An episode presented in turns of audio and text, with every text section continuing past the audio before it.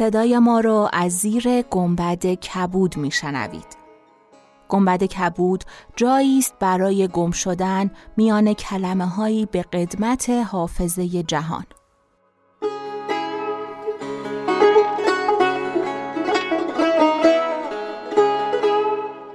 سلام، من شقایق جهرومی و دوستانم شما را به ضیافت نور و کلمه دعوت میکنیم. به قسمت هفتاد و یکم گنبدکبود گوش میکنید.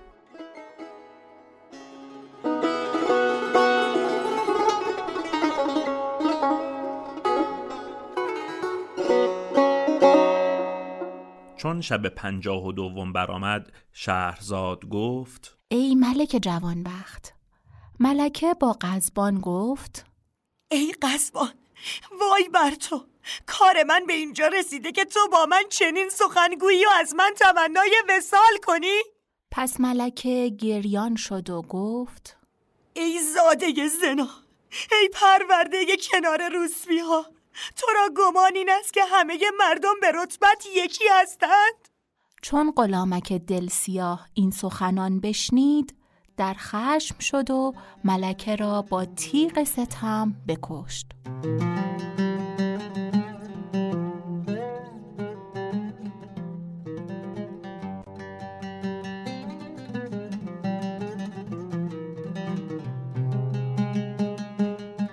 خورجین و زر و گوهر برداشته بگریخت. ملک آبریزه کشته بر خاک بیفتاد.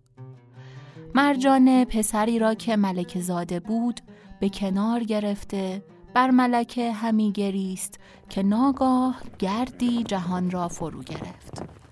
چون گرد بنشست، سپاه بیکران از رومیان پدید آمدند.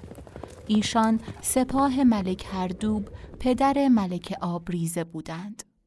سبب آمدن ایشان این بود که چون ملک حردوب شنید که دخترش با کنیزکان به بغداد رفته و در پیش ملک نعمان هستند، سپاهی برداشته بیرون آمد.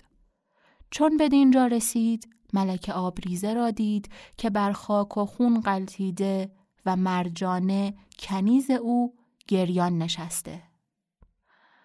ملک حردوب خود را از اسب بیانداخت و بی خود گشت. سواران نیز پیاده شدند و آواز به گریه و خروش بلند شد. چون ملک به خویش آمد، از مرجانه حدیث باز پرسید. مرجانه قصه بر او فروخواند. ملک حردوب از شنیدن حکایت گریان شد و جهان در چشمش تاریک گردید. پس فرمان داد ملکه را به تابوت گذاشتند و به قصاریه بازگشتند و تابوت را به قصر اندر آوردند. آنگاه ملک حردوب به نزد مادرش ذات الدواهی رفت و از حادثه آگاهش کرد. نخواست ملک نعمان به حیلت بکارت دختر من برداشته، پس از آن غلامک سیاه او را کشته است. به حق مسیح سوگند که ناچار انتقام از ایشان بکشم و ننگ از خویشتن بردارم، وگرنه خود را هلاک سازم. پس بگریست و بخروشید. آنگاه ذات الدواهی گفت: ای فرزند، دختر تو را جز مرجانه دیگری نکشته که مرجانه او را ناخوش می داشت. محزون و غمین مباش که به حق مسیح سوگند که من از ملک نعمان برنگردم تا او و پسران او را بکشم. با او کاری کنم که در همه شهرها مذکور شود، ولکن تو را باید که فرمان من بپذیری و آنچه گویم به جای آوری. به حق مسیح سوگند که سر مویی مخالفت نکنم. چند دختر بکر حاضر کن، دانشمندان نیز بیاور.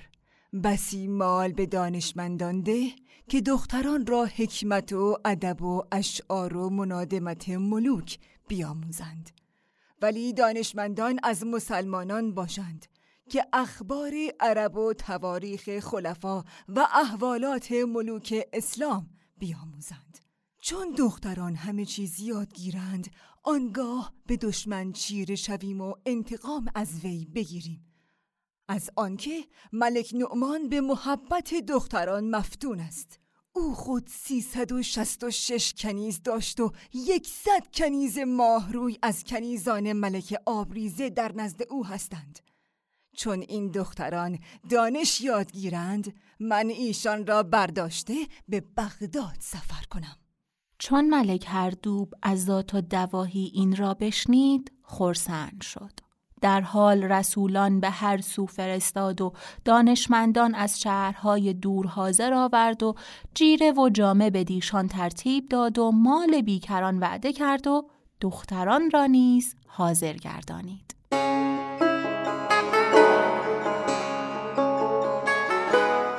چون قصه به دینجا رسید، بامداد شد و شهرزاد لب از داستان فرو بست.